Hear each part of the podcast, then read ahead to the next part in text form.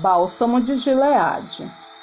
Eu, o Senhor, gostaria de reunir o meu povo como lavrador ajunta as suas colheitas, mas eles são como parreiras sem uvas e como figueiras sem figos, até as suas folhas secaram. Por que é que vocês viram as costas para mim? Porque estão sempre se afastando de mim. Vocês se agarram aos seus erros e não querem voltar para mim. Até as rolas, garças e andorinhas sabem quando é tempo de voar para outras terras. As cegonhas sabem quando é tempo de voltar. Mas você, meu povo, não segue as leis que eu lhe dei. Como é que vocês têm coragem de dizer: nós somos sábios, nós temos a lei do Senhor? Mas vejam, os mestres da lei desonestos têm falsificado a lei quando a copiam. Todos, importantes ou humildes, procuram ganhar dinheiro desonestamente. Os sábios serão envergonhados, ficarão confusos e atrapalhados. Eles rejeitam as minhas palavras. Que sabedoria é essa que eles têm? Eles tratam dos ferimentos do meu povo como se fosse coisa sem importância e dizem: vai tudo bem, quando na verdade tudo vai mal.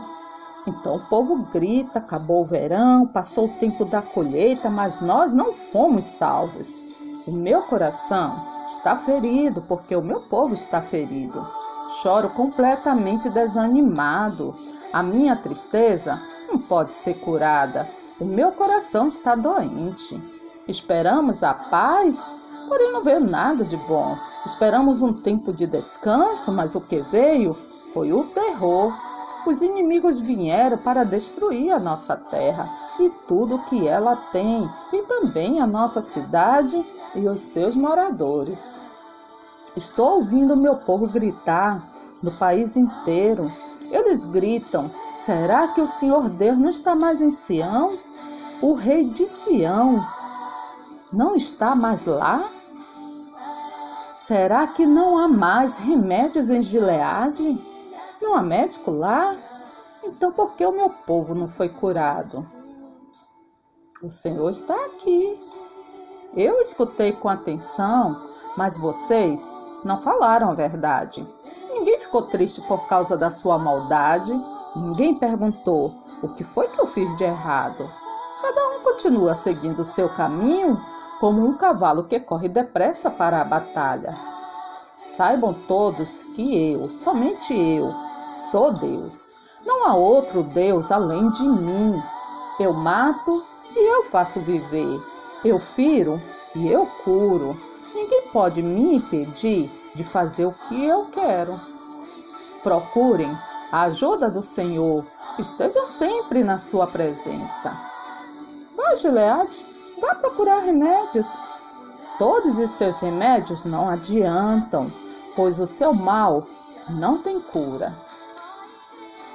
Mas depois de sofrerem por um pouco de tempo, o Deus que tem por nós um amor sem limites e que chamou vocês para tomarem parte na sua eterna glória, por estarem unidos com Cristo, Ele mesmo os aperfeiçoará e dará firmeza, força e verdadeira segurança. O Filho brilha com o brilho da glória de Deus e é a perfeita semelhança do próprio Deus. Ele sustenta o universo com a sua palavra poderosa.